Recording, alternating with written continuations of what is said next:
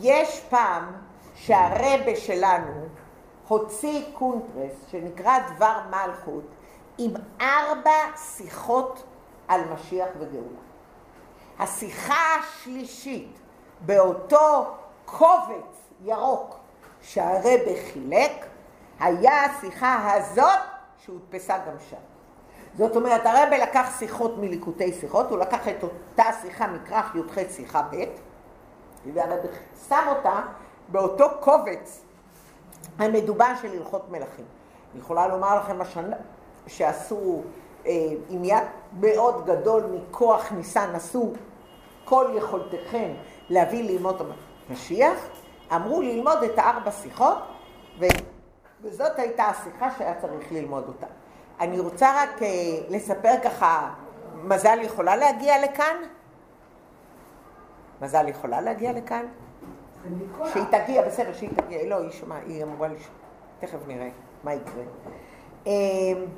אבל בכל אופן, אני יכולה לומר, אני ככה רוצה לספר לכם... לא, לא, לא, יש, תודה. אני ככה יכולה לספר לכם אפיזודה, אני יכולה רגע לקרוא למזל. אני יכולה לקרוא לכם, היא באה, אתם רואים, אמרתי לכם, יש איזה דבר כזה שהיא מגיעה, שלום מזל. אני רוצה ככה לספר כחלק מההתוועדות, אני רוצה לספר, בטח מזל זוכרת את י"ב י"ג תמוז, הראשון שעבר, שקיבלתי את הברכה, השני שעברנו לרחוב יפו מאה שלושים ושתיים, השלישי שאנחנו אה, עברנו למקום הזה, זה היה י"ב י"ג תמוז, הרביעי בית, ברחוב בליליוס, ישעיהו. דניאלה, המקום הזה, מישהו שכבר יצא שם, הוא אמר, יש לי בניין בשבילך, יש שלושה שבועות, שלושה שבועות עשינו את השיפוץ. המקום היה חורבה מזעזעת. יהודו סגרה, סגרה ויאסה עמקין, וכן עם מודעות פרסום. מה מודעות? יהודו כבר חוזר. וזה קרה. ובית משה זה הבניין הרביעי. אז יהודו גמרילה. אז עכשיו אני רוצה לספר משהו ככה, שמזל ככה רצה, שבכל זאת אני אספר לכם. בגלל שאמרו, עכשיו רק תראו מה זה השגחה פרטית. בגלל שאמרו, בכ"ח ניסן הייתה החלטה ללמוד את הארבע שיחות האלה, המיוחדות, בקונטרס הירוק דבר מלכות, ובקונטרס הזה היה עניין ללמוד את הארבע שיחות לקראת ג' תמוז. אז לקראת ג' תמוז נסעתי לרבי. אז כשנסעתי לרבי, לג' תמוז, הייתי אצל הרבי בג' תמוז, נחתתי במוצאי שבת בחמש וחצי בבוקר בג' תמוז, שם הייתי. אז כשנחתתי שם, לקראת הנסיעה, שאלתי את המשפיעה שלי, מה אני הולכת ללמוד? היא אמרה לי, נראה לי שאת לומדת מספיק. ואני רציתי ללמוד את אחת השיחות האלה, בארבע שיחות האלה, של, שכל החסידים לומדים לקראת uh, כוח uh, ניסן, לקראת ג' תמוז. אמרה לי, לא, את תביא לרבה, את תביא לרבה uh, דוח. עכשיו, תראו, דוח, לכתוב לרבה, אני, לאור חיה, יש עניין מיוחד לכתוב דוחות לרבה. והדוח המיוחד שאור חיה כתבה לרבי, היה, שלמדנו, שפתחנו את אור חיה, זה היה לפי ההוראות של הרבי הריי"צ לאחות התמימים.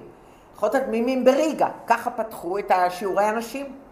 וזה נמצא בתולדות חב"ד בארצות הברית, וישבנו ולמדנו את זה מאוד, ושם יש הוראות מאוד מדויקות של הרבי הריי"צ, איך כותבים דוח, שכותבים את שמות המרצים, כותבים את שמות התלמידות, ואני רוצה להגיד שכל האנשים שנמצאות כאן ומגיעות, כל השמות האלה הוקראו אצל הרבי מלובביץ'. שתדעו. שתדעו, גם בחדר של הרבי וגם על הציור. כל אלה שמגיעות, מזל נתנה לי רשימה ארוכה, וכל אחת מהאנשים שמגיעה לכאן, אחת אחת הוקראה גם השם שלה בחדר של הרבי, ואני תכף אספר לכם. ואז אני הבאתי, אז אמרה לי המשפיעה שלי, הפעם את מביאה דוח. הבן אדם הראשון שאני רואה שנכנס אחרי שנסעתי לכמה מקומות וגנחרתי ל-שבע שבעים, הייתה זאת שנתנה את הדוח הראשון לרבי. הדוח הראשון שנתנו לרבי היה שלי בתור שליחה, הבאתי לו את הדוח ארוך ומפורט. חוץ מהדוחות ששלחתי, הבאתי דוח ארוך באלבום, ומי שעשתה אותו הייתה מזל כהן היום, אז הייתה מזל עידן. היא ישבה והדביקה את כל התמונות, וכתבה את כל השמות של המרצים, וכת... זה לא היו אז הרבה מרצים, וכתבה את כל השמות של אנשים.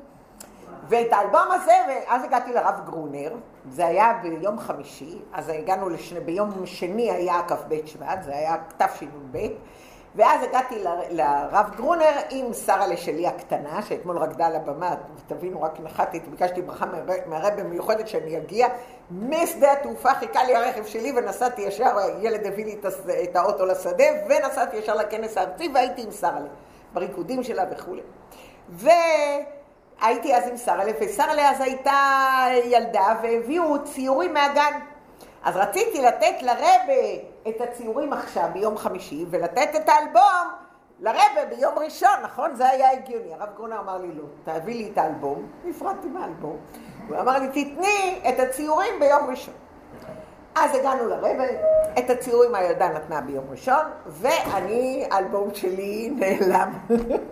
קיבלתי מהרבי ברכות מאוד יפות בתור שליחה. ביום רביעי אחרי זה, עמדתי ליד המעלית, שורה שנייה, כי השורה הראשונה היו השליחות שטסות לרבי, ועמדתי שם, ואז הרבי עמד והסתכל עליי. הרב גרונר הוציא מהתיק, מהמעיל שלו, את הברכה, נתקבל ותשו אתכן, ובזכות נשים צדקניות תבואו גאולה, תשו אתכן על האלבום, אזכיר על הציון. אז ככה מזל, תשו אתכן על האלבום, דבר מדהים.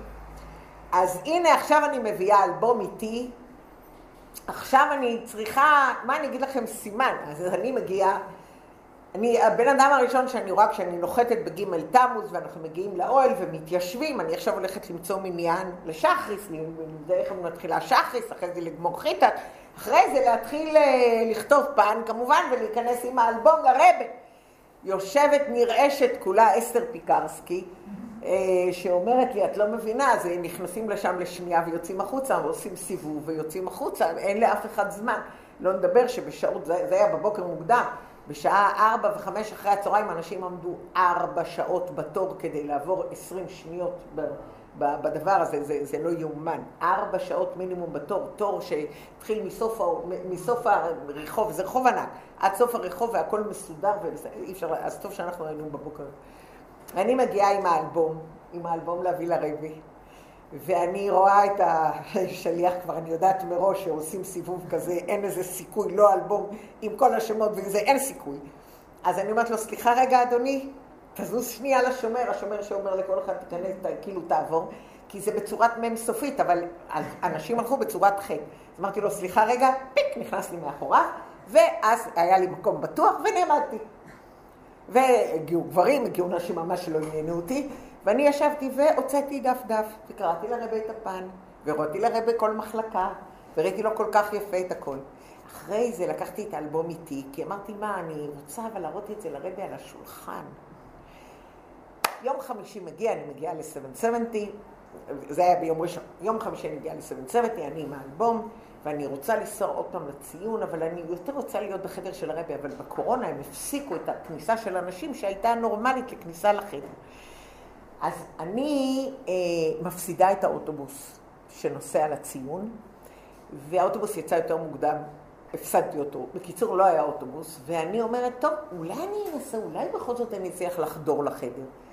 ופתאום אני רואה אנשים עומדות בחוץ, שאלתי מה קורה, אז אמרו לי, לא יודעים. דפקתי, אז אמרו לי, ב-אחת עשרה עכשיו יש סדר חדש, ב-אחת עשרה נשים נכנסות. אמרתי, וואלה, איזה יופי. אני נכנס לחדר של הרבי.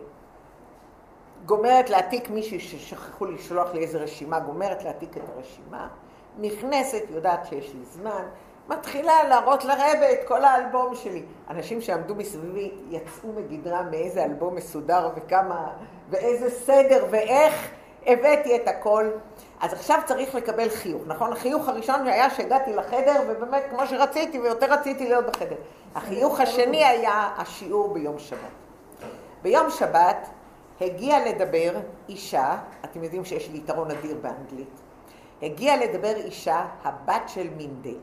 היא סיפרה שהרבי הריי"צ הגיע לארצות הברית, לא ידעתי, הוא הגיע כמובן עם האישה והילד, עם אשתו, הוא הגיע עם הבת האחת ובעלה, והוא הגיע עם המזכיר חודקוב ועם המזכיר מינדל. לא ידעתי שהוא הגיע עם מינדל, ולא ידעתי עד כמה מינדל היה קרוב אצל הרבי הריי"צ.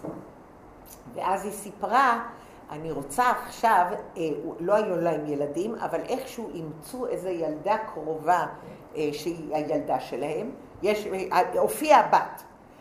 והבת אמרה, אני רוצה היום, לאנשים שיושבות בשיעור ב-שבע שבעים בשעה שתים עשרה ושלושים אחרי התפילה, אני רוצה היום בבקשה לספר לכם על התחלת ההתכתבות של אבא שלי, מינדל, עם הרבי הריי"צ.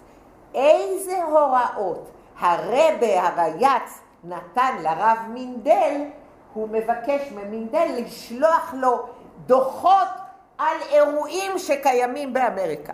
אז הוא אומר לו, אתה יש, וזה זה מדהים, זה מדהים, זה פשוט מדהים. כמו שאברהם אבינו היה במצרים כדי להכין ברוחניות את האפשרות שעם ישראל יהיה במצרים ויוכל לצאת משם. ככה הרבי הריי"צ הכין ברוחניות את כל עבודת השלוחים. ואז היא מספרת שהיה שיעור ב, ב, של כל מידי אנשים אינטלקטואלים, ואני מדברת על אלף תשע מאות ארבעים באמצע מלחמת העולם השנייה, אני מדברת אלף תשע מאות ארבעים, באמצע מלחמת העולם השנייה, שהרבי הריי"צ נוחת. ואז יש איזשהו שיעור בתנ"ך של כל מיני אנשים רופאים ואנשים אינטלקטואלים, והם מפגשים ביחד במרפא, בקבלת קהל של מרפאת השיניים של אחד מרופאי השיניים. והוא מדווח לרבי הריי"צ וכותב לרבי הריי"צ מה היה שם באותו שיעור, שהמורה דיבר שעה ארוכה, הם קראו מאיזה ספר שמסביר תנ"ך, זה היה בראשית, זה היה חומש בראשית, ואז בסוף היו איזה שתי שאלות, ואז הרבי הריי"צ עונה לו, אני מבקש ממך פרטים. מה היו שמות האנשים שהיו שם? אני מבקש ממך פרטים. מה היו השאלות ששאלו? אני מציע שהוא לא ידבר כל כך הרבה זמן, המרצה, שעה ארוכה, אלא שיהיה יותר זמן לשאול שאלות ותשובות. אני מציע, הרב מינדל, שגם אתה תדבר, כי הוא כותב שהוא לא פתח את הפה ולא אמר מילה, הוא רק שולח דוח. אז אנחנו רואים שההתחלה של השיעורים ולהתחיל להביא אנשים.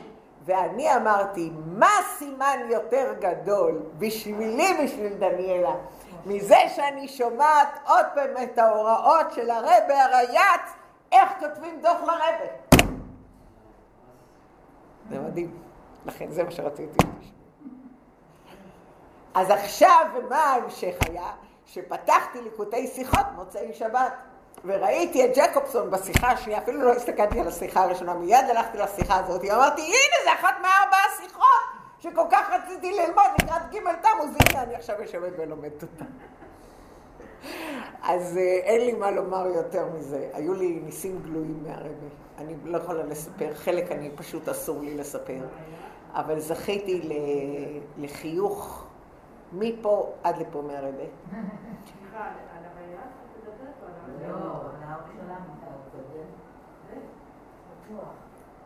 שלנו. הרגע סיפרתי ב-אלף תשע מאות ארבעים על הרבי הקודם, הרבי הריי"צ, שהוא בא. אחרי זה הרבי הריי"צ דאג שהרבי שלנו יגיע מצרפת, ואז הוא הגיע באונייה השנייה והצליח להגיע והתחיל את עבודתו.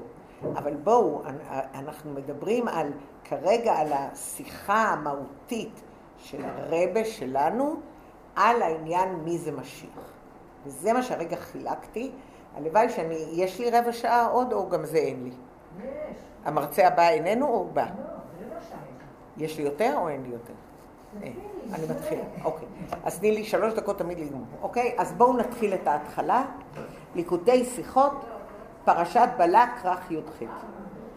אז אני עוד פעם אומרת, כל השמות של כל האנשים שהיו פה הוקראו אחת אחת פעמיים, גם בגימל תמוז אצל האוהל, באוהל של הרבי, וגם על השולחן של הרבי, בכמה זה היה? חטא? חטא, חטא, חטא תמוז.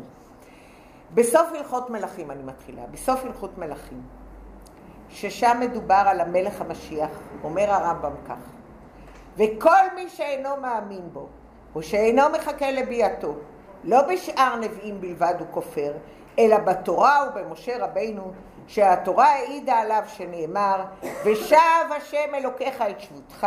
לאחר מכן ממשיך ואומר, אף בפרשת בלעם נאמר, ושם ניבא בשני המשיחים. משיח ראשון הוא דוד שהושיע את ישראל מכל מיד צריהם, ומשיח האחרון שעומד מבניו שמושיע את ישראל באחרונה. ושם הוא אומר, אראנו ולא אתה זה דוד, אשורנו ולקרוב זה מלך המשיח, דרך כוכב מיעקב זה דוד, וקם שבט מישראל זה מלך המשיח, מחץ פעתי מואב זה דוד. וכך הוא אומר, ויח את מואב וימדדם בחבל, וקרקר כל בני שת זה מלך המשיח, שנאמר בו ומשלום ים עד ים. והיה אדום ירשה זה דוד, שנאמר ותהיה אדום לדוד לעבדים, והיה ירשה שעיר אויביו זה מלך המשיח, שנאמר ועלו מושיעים בהר ציון. ספר היד החזקה, אומר הרבי, הוא הלכה, כדברי הרמב"ם בסוף הקדמתו לספר, ולא ספר של דרשות ופסוקי תורה. אז מה השאלה הראשונה שהרבי שואל? איך ייתכן שאנחנו מספרים פה כל מיני פסוקים? איך ייתכן לספר פסוקים כשאנחנו למעשה מדברים על ספר הלכה? למה פסוקים? מה הפסוקים שהרמב"ם מביא בספר הלכה? ברורה לכולם השאלה? מה התשובה? התשובה היא, כדי להגיד שמדובר בלהאמין במשה ותורתו, ומה המשמעות של משיח? זה לא להראות מופתים ולא להראות ניסים, אלא יקוב את ישראל ללמוד תורה. זאת אומרת, משיח מראה שהשם הוא אלוקים, והתורה היא אמת פה בעולם הזה. אז הפסוקים, היינו מצפים שמשה רבינו הוא הנביא של כל הנביאים, אז למה הוא לא מביא את משה? כי משה הוא נביא, ונביא צריך באמת להראות שדבריו אמת וכו' וכו'. אבל, אבל מלך המשיח הוא לא נביא, הוא מלך המשיח. אז המשיחה הזאת של הרבי מסבירה לנו למה האמונה במשיח, ולכן היא כל כך מהותית ויסודית. אני אשמח אם אתם רוצים, אין לי בעיה, בשבוע הבא, אנחנו לא נוכל היום לעבור על הכל. אני אשמח אם אתם רוצים לעשות חברותה על הדבר הזה בכיף, על השיחה הזאת, כי אנחנו נמשיך הלאה לרוץ עם השיחות הלאה וזה, אין לי בעיה אם מישהו רוצה, או כמה נשים רוצות ביחד שנעשה חברותה על השיחה הזאת, היא שיחה סופר חשובה. אבל שתבינו, כאן המהות היא, להבין שהמלך המשיח, למה זה, כמו שהרבי אומר, למה כל כך חשוב מי שאינו מאמין בו, או מי שאינו מחכה לביאתו, לא רק מאמין בו, אלא גם מחכה לביאתו. בסדר, אני מאמינה שיבוא משיח, מצוין. מחכה לביאתו. למה זה כל כך מהותי? כי העידה התורה ושב השם אלוקיך את שבותך. כי התורה מעידה, אז התורה היא אמת? כן. אף כתוב ושב השם שבותך. כן. אז זאת אומרת, המהות של המשיח זה להראות שעולם, העולם הזה, חלק מהעולם, זה, זה שהעולם הוא התורה והקדוש ברוך הוא, וזה האמת. הרעש מפריע. בואו נמשיך הלאה. נראה רגע את ההמשך שבאצל הרבי. אני מבקשת לכולם עכשיו לעבור לסימן ד'. זה רק להראות לכם מהר, כי דיברנו על זה, ההוכחה מערי המקלט. אתם זוכרים שדיברנו שיש הוכחה מערי המקלט, זוכרות שיש שלוש ערי מקלט ויהיה לעתיד עוד שלוש ערי מקלט, ולא ייתכן שבתורה יש משהו שהוא לא אמת. לכן ברור שערי המקלט שהרמב"ם כותב עליהם כאן. ממשיכים הלאה. היי, hey, מהי כוונת הביטוי בשני משיחים? למה הוא מדבר על שני משיחים? למה נקרא דוד משיח? סימן שאלה. היי, hey, סימן, היי, hey, עכשיו אני עוברת על סימן היי. Hey. כתוב, אם הכוונה היא לציין שני מושיעים ישראל, בראשונה ובאחרונה, מתאים יותר לכאורה להביא את משה רבינו. מי היה הגואל הראשון של עם ישראל? כולם, מי היה הגואל הראשון? משה רבינו. מי הוציא את עם ישראל ממצרים? מי עשה את עם ישראל לעם? משה רבינו. כולם מסכימים? אז מי היה צריך להביא כדוגמה? מה פתאום דוד? הבנתם את השאלה של הרבי? שאלה היי פה שואלת, למה? למה דוד? למה הוא מביא את הפסוקים של דוד ולא את הפסוקים של משה רבינו? ו... השאלה של הרמב"ם, ואל יעלה שהתורה הזאת אין מסופים עליה. למה? תסתכלו עליה בעמוד, אה, בעמוד סמ"ו, אז אצלי סמ"ו, לא, אצלכם זה, אין לי מושג, אצלכם זה קצת לפני זין, תסתכלו שכתוב, באמצע, ב, ב, אתם יודעים מה, נסתכל בוו נתחיל, הדברים יובנו על ידי הסבר של הדיוקים בשתי ההלכות המאוחרות יותר, בהלכות מלכים, בהלכה ג' אומר, ואל יעלה על דעתך שמלך משיח צריך לעשות אותות ומופתים ומחדש דברים בעולם או מחיה מתים וכיוצא בדברים האלה, אין הדבר כך. שהרי רבי עקיבא אמר שבר כוכבא היה כמו משיח, אבל וכולם הסכימו, לא קמו על רבי עקיבא. אה, בסוף הוא מת ולא הצליח, אז הוא לא משיח. אבל היו לו הסימנים של משיח. אז הוא אומר, אז איך אנחנו יכולים, והוא לא הביא אות ולא הביא מופת. אז תקשיבו טוב עכשיו. מישהי הולכת ברחוב, שומעת אותנו, ואנחנו צריכים לשמוע את הרחוב שלה. אוקיי. תקשיבו רגע. הדבר החשוב, תקשיבו טוב טוב למה שאני אומר. נביא מה הוא צריך, להביא אות ומופת. הוא צריך לראות שדברים אמיתיים, ואז נראה שהוא נביא אמיתי. אבל משיח לא צריך להביא עוד ומופת. למה? כי מה זה משיח? משיח להראות זה שהשם אמת ותורתו אמת. אז לא צריך נס. באמת, השם אמת ותורתו אמת. לכן, כיוון שהרמב"ם פוסק שמשיח מראה את האמת שתורתו, שהשם אמת ותורתו אמת, והתורה היא אמת והשם אמת, הוא לא צריך לעשות מופתים, כי יראו שהתורה אמת. הבנתם את העומק? עוד פעם. יש פה עניין, מה הוא אומר בגימל? לא יצטרך לעשות אותות ומופתים, נכון? זה מה שאמרנו, בגימל. מה כתוב בגימל? אל יעלה על דעתך, אני מראה עוד פעם, פרק אחד עשר, הלכות מלכים רמב"ם. גימל, אל יעלה על דעתך שהמלך המשיח צריך לעשות אותות ומופתים ומחדש דברים בעולם ומחיה אמיתי וכיוצא באלו. זה מה שהרבי מסביר. למה? כי המשיח צריך להראות שהשם אמת והעולם אמת. העולם אמת כמו שהוא, לא צריך להפוך את העולם לעולם אחר, לא צריך לעשות פה מופתים, לא צריך להפוך את הנחש ל... ל... את הנחש ל... למת... את המטה לנחש ואת הנחש ואת המטה לנחש ונחש למטה, לא צריך. כי זה העולם. לכן הרמב"ם אומר, והרבי אומר על זה. ואז בואו נראה בסעיף זין. השאלה לגבי הרמב"ם אודות מלך המשיח. מה כתוב? הוא בנה מקדש וקיבץ את נדחי ישראל. הרי זה משיח ודאי.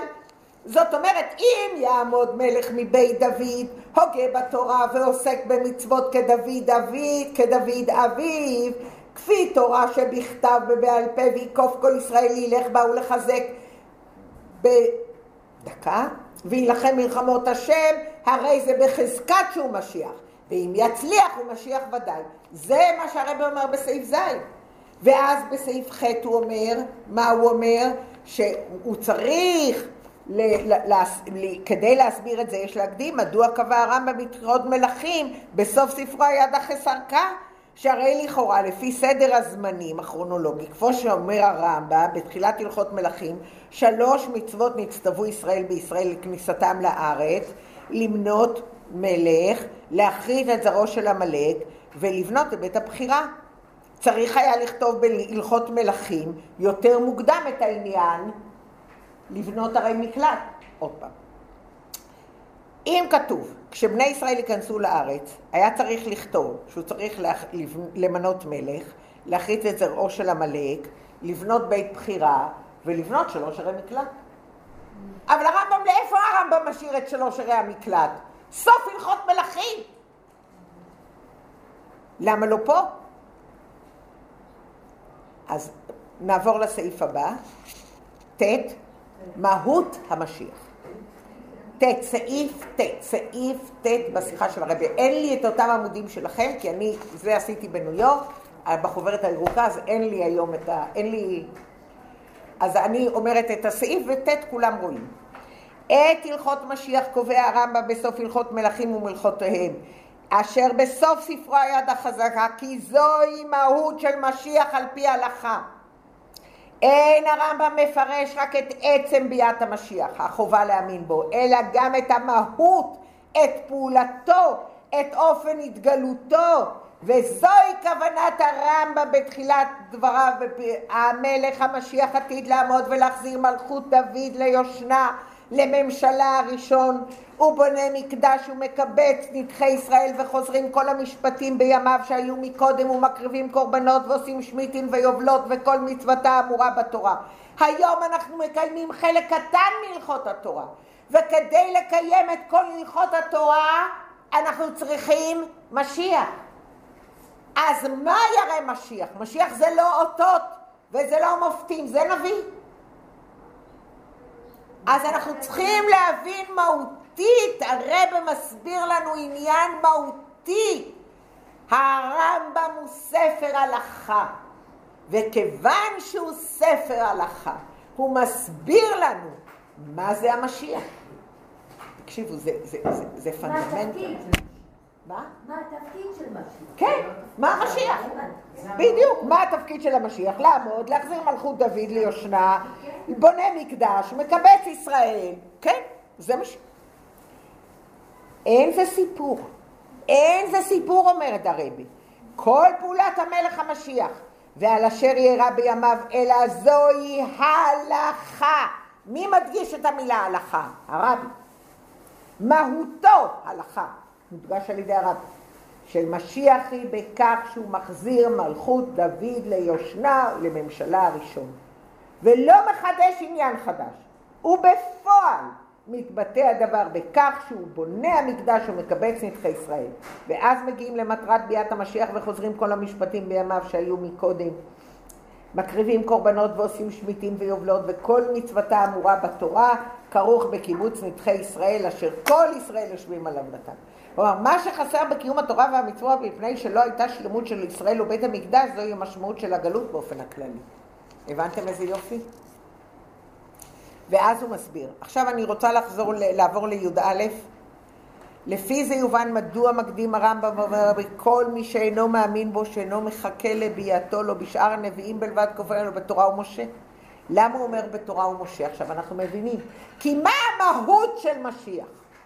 המהות של משיח זה להראות שהתורה אמת.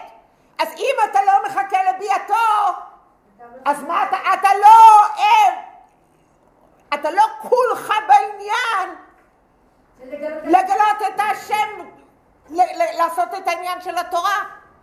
אז אם אתה לא מחכה לביאתו, אתה בכלל לא מבין מה זה משיח. אל תחכה לללי פה, אל תחכה לפיה שתבוא, לא, זה לא משיח. לכן ראינו בבר כוכבא, אף אחד לא אמר לרבי עקיבא כלום, זה נכון, לא הצליח, אז זה לא הוא.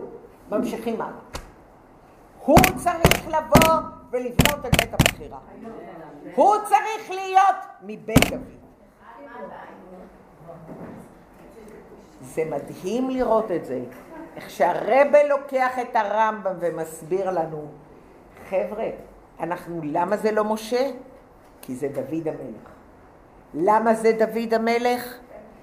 כי זה מפה הרמב"ם לומד, כי דוד, הוא מראה לנו את חצי הפסוקים, דוד היה האיש שכבש ועשה ומלך בישראל ועשה כל על פי תורה וחוקים ומצוות וכבש את אדום ובנה את בית הבחירה. זה ההתחלה. הוא הכין, הוא הכין את הכל. ועובדה, הוא לא, המשיח לא צריך להיות חכם מכל אדם כמו שלמה, לא. ויקוף את כל ישראל. ואם אנחנו רואים מה זה משיח, זה הרבי מלובביץ'. זה ברור. ולכן, איך אני אגיד לכם, מי שהיה בגימל תמוז אצל הרבי. It was Sunday, זה נכון. זה היה באמת Sunday. לראות את האימהות עם הילדים הקטנים, והילדים מציירים ציורים לרבי. ולראות את כל הנשים, לראות כל כך הרבה אנשים שהם לא מאנש. הם לא הלכו עם סרטוקים. לא, ממש לא עם סרטוק. היו כאלה שהיו פולישרס. היו כאלה שהיו עם נעלי התאמנות וחולצות טישרטס. היו ליטאים. אבל היו כל המשרד. אני מדברת על תור של ארבע שעות כלהיות עשרים שניות בעול. אתה עושה סיבוב ואתה בחוץ. חוץ ממנו. אבל, אז זה מה שאני אומרת, זה מדהים לראות את זה. היה מדהים לראות את ה, גם את הסדר המופתי, כמה שוטרים היו שם, זה לא יומן, כמה עשו שם סדר, עשו את כל הדברים, באמת זה היה... התיישבתי שם בצד, אמרתי תהילים, אבל, אבל זה, זה היה פשוט, הייתי שם כל ג' תמוז, הגעתי בחמש וחצי בבוקר פחות או יותר, ויצאתי משם בערך בארבע וחצי, כן, נמשך עוד עד שמונה, אבל כן, הייתי רוב, רוב הזמן הייתי שם. אנחנו באים ל, ל, לעניינו של מלך המשיח, להביא שלמות לקיום התורה. נסתכל על פסוק, נסתכל על פסוק, נסתכל סליחה על סעיף י"ד, תתו"ב סליחה. אנחנו נראה, מהות של דוד ומשיח עצמם, יעמוד מלך מבית דוד, הוגה בתורה ועוסק בדוד אביו, כפי התורה שבכתב בעל פה.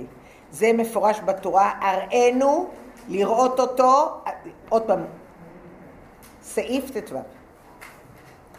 ובזה מזל כבר תערוב, אני גומרת. עוד פעם, השוואה בארבעת הפרטים בין דוד לבין מלך המשיח. א', מהותם של דוד ומשיח עצמם יעמוד מלך מבית דוד, הוגה בתורה ועוסק במצוות. הפסוקים, הראינו מפרשת בלק, הראינו לראות אותו ולא אתה, זה דוד. אשורנו לראות אותו ולא קרוב, זה מלך המשיח. ב', ויקוף כל ישראל ללך בה ולחזק בדקה. השפעתם ומלכותם של ישראל מפורש בהמשך הפסוקים. דרך כוכב מיעקב, זה דוד. וקם שבט מישראל, זה מלך המשיח. הלאה, המשך, ביטוי מהמזימה על קשר בין כוכב מיעקב ושבט מישראל. בכך מבטאים את השלמת המעלה של המלך המשיח, משיח האחרון על פני משיח ראשון. על דוד נאמר הביטויים כוכב, המרומם ומתנשא משאר האנשים, כפי שמובן מדברי הרמב"ם לגבי הכוכבים כפשוטם. כל הכוכבים והגלגלים, כולם בעלי נפש ודעה ושכל הם, ודעת הכוכבים וגדולה מדעת בני אדם. מיעקב, תואר לעם ישראל, לא כפי שהם בשיא גדלותם. ואילו לגבי משיח נאמר, וקם שבט שמשמעותו הפשוטה היא מלך רודף מושל, שזה גלוי אצל משיח, ויקוף את כל ישראל ללך ולחזק בדקה. ב', מישראל, שם המבטא את גדולתם של ישראל. ג', וילחם מלחמות השם. הוא צריך להילחם, מה כתוב? הוא מחץ פאתי מואב, זה דוד. ויח את מואב עם דדם בחבל. וקרקר כל בני, בני שד, זה מלך המשיח, שנאמר בו משלום מים מדיין. גם בכך מודגשת מעלת מלך המשיח. אצל דוד נאמר מחץ, פאתי מואב, ואצל המשיח וקרקר, וכל בני שד שליטה על כל האומות. ואז ד' ויתקן. תשימו לב, יתקן את העולם כולו לעבוד את השם ביחד שנאמר, כי אז הפוך את העמים שפה ברורה לקרוא כולם בשם השם לעבדו שם אחד. שנאמר, והיה אדם ירשה זה דוד, ותהיה אדום לדוד לעבדים. והיה ירשה שעיר אויביו זה מלך המשיח שנאמר, ועלו משיעים בהר ציון. וגם כאן מובנת מעלתו של המשיח לגבי דוד אומרים, והיה אדום ירשה, זה מבטא ותהיה אדום לדוד לעבדים, ואילו לגבי משיח ויהיה רשע שעיר אויביו. לא רק אנשי העיר, כפי שנאמר בתורה, ועלו משיעים בהר ציון לשפוט את הר עשיו וסיום הפסוק, והייתה להשם המלוכה. החידוש שבפרט הרביעי על פני הפרט השלישי, בפרט הג' הוא אומר שהמלך המשיח יצטרך להילחם, ומה יהיה בד' בג' ירשע. זאת אומרת, בגימל, מלך המשיח צריך להילחם, ובדלת זה יהיה ירושה. מה זה ירושה? תראו איזה יופי, הרב בבית זין אומר, תראו איזה יופי ירושה. מה זה ירושה? ירושה זה משהו ששייך לי. אבא ואמא נותנים לי, התורה היא שלי, ארץ ישראל שלי, הקדוש ברוך הוא, אני מבינה. אז מה זה משיח? שזה לא יהיה בלכ... לכפוף, לכבוש, ל... ל... ל... ל... ל... לכבוש ולהילחם, אלא זה יבוא בירושה. מלחמה וניצחון, כיבוש במלחמה נעשים באופן של קרקר ומשלו. שליטה, הפך ממציאות ורצונו של הנכבש. הנכבש לא רוצה, נכון? הוא נכבש. אבל אילו בירושה, והיה ירושה שעיר, להפך מקבלים דבר קרוב ואישי, ואין כובשים ומשתלטים על הזולת. באופן לכך, זה הסוף, שני הפרק, הפסקה האחרונה. מובן החידוש של ויתקן את העולם כולו לעבוד את השם ביחד. על פני וילחם מלחמות השם וניצח אותם סביביו. הוא כבר לא יצטרך להילחם, כי כל עם ישראל, כל העולם יקבל אותו, לא רק עם ישראל. וזה עצמם יכירו באמת של מלכותו של מלך המשיח. ונרמז בסוף ההלכה שהושמט על, עכשיו תקשיבו טוב, והושמט על ידי הצנזורה, שיעמוד מלך המשיח. עכשיו אין לנו את הרמב"ם השלם, אבל יש גרסאות שלמות. ובגרסאות השלמות עכשיו אני מקריאה את הגרסה השלמה והאמיתית של הרמב"ם. הרבי מביא את זה. ושיעמוד המלך המשיח באמת ויצליח וירום וינסה מיד, הם כולם חוזרים ויודעים ששקר נחלו אבותיהם ושנביאיהם ואבותיהם החטאו. הם מגיעים לידי לקרוא כולם בשם השם ולעבדו שכם אחד. למה זה שקר? כי זה היה עקוב מדם. כמה עם ישראל סבל, כמה הוא נרדף, כמה עלילות דם, זה השקר. ולכן הצנזר הוריד את זה, שיעמוד מלך המשיח באמת ויצליח וירום וינסה, כולם חוזרים ויודעים ששקר נחלו אבותיהם. ואיפה זה עוד כתוב? אני אראה לכם, זה, זה פשוט מרגש הדבר הזה. תסתכלו בהערה, בהערה שלושים ושבע. הערה שלושים ושבע, בואו נסתכל למעלה. שלושים ושבע למעלה, ואז נראה את הלמטה. תסתכל עליה רק שלושים ושבע, חבר'ה בטיסה לעשות את זה, כל הכבוד לי. שלושים ושבע אה, למעלה, תסתכלו, אז תראו שכתוב, אה, נו איפה, איפה, לאן זה נעלם? תקריא את זה בבקשה, כי לי אין את זה. את ה, לא, אני רוצה לראות את הטקסט כדי לראות לאן, למה שלושים ושבע נעלם לי? יש לי רק את הזה למעלה. אוקיי. אז לא, את ההערה יש לי, אין לי מאיפה הוא מראה את זה. אין לי את ה... אין לי מאיפה הוא מראה... אוקיי, שלושים ושבע, בדפוסים שלפנינו, אבל בכתבי יד בדפוסים הנ"ל, בהערה שלוש, בא כאן קטע שנשמט. ואם לא הצליח, והתיבות ויתקן את העולם וכו'.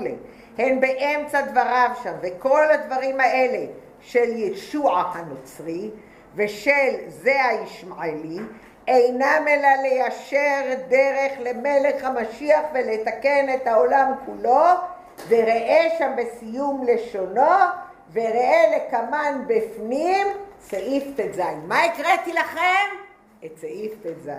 אז מה שאנחנו רואים בהערה, אם אתם זוכרים בהערה שלוש, אבל בכתבי יד הרמב"ם בדפוסים שלא שלטן בהם הביקורת. אתם רואים? מה שכתבנו בהתחלה, תסתכלו בסעיף א', עוד פעם, בהערה שלוש.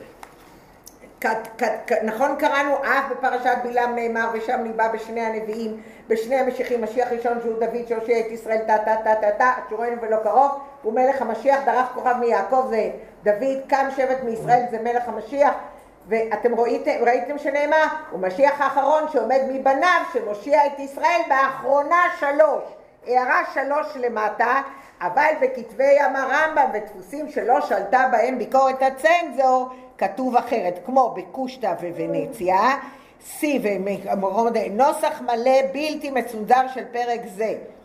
על פי כתב יד ודפוסים ישנים, בצירוף מבוא ושינויי נוסחים, נדפס בסוף הרמב"ם בהוצאת פרטס לירושלים, ושם גם צילומים מכמה כתבי יד בפרק זה, לכמן בפנים ידועים השינויים, ובעיקר הידועים למה שכתוב אצלנו. ועלו משיעים מהר ציון. בואו נחזור לתת זין ונראה את מה הצנזור הוריד שהרבא כל כך מדבר שזה חשוב. בואו נקריא עוד פעם. סוף סעיף תת זין.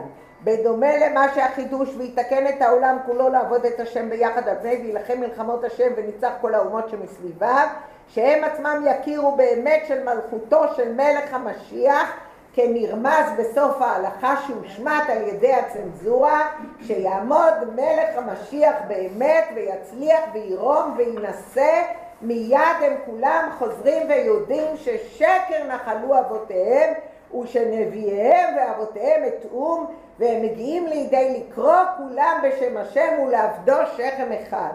ועל ידי האמונה השלמה בביאת המשיח לפי התורה הוא מחכה לביאתו. אחכה לו בכל יום שיבוא, ויש לומר שנכלל בכך לימוד הלכות משיח, על ידי כך מקרבים ומהרים את ביאתו באופן של אחישנה ובקרוב ממש. אמן.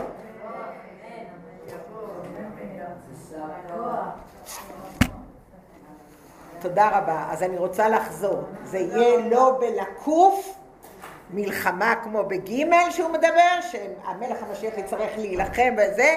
מה יש שלב ד'? רצון. מה יש שלב ד'? ירושה. מה יש שלב ד'? שכל העמים ידעו שהשם אמת ותורתו אמת. אז הוא לא צריך לעשות מופתים, הוא לא צריך לשנות, כי הוא יראה שהעולם אמת והשם אמת ועם ישראל אמת, והתורה הזאת לא תהיה מוחלשת. אמן.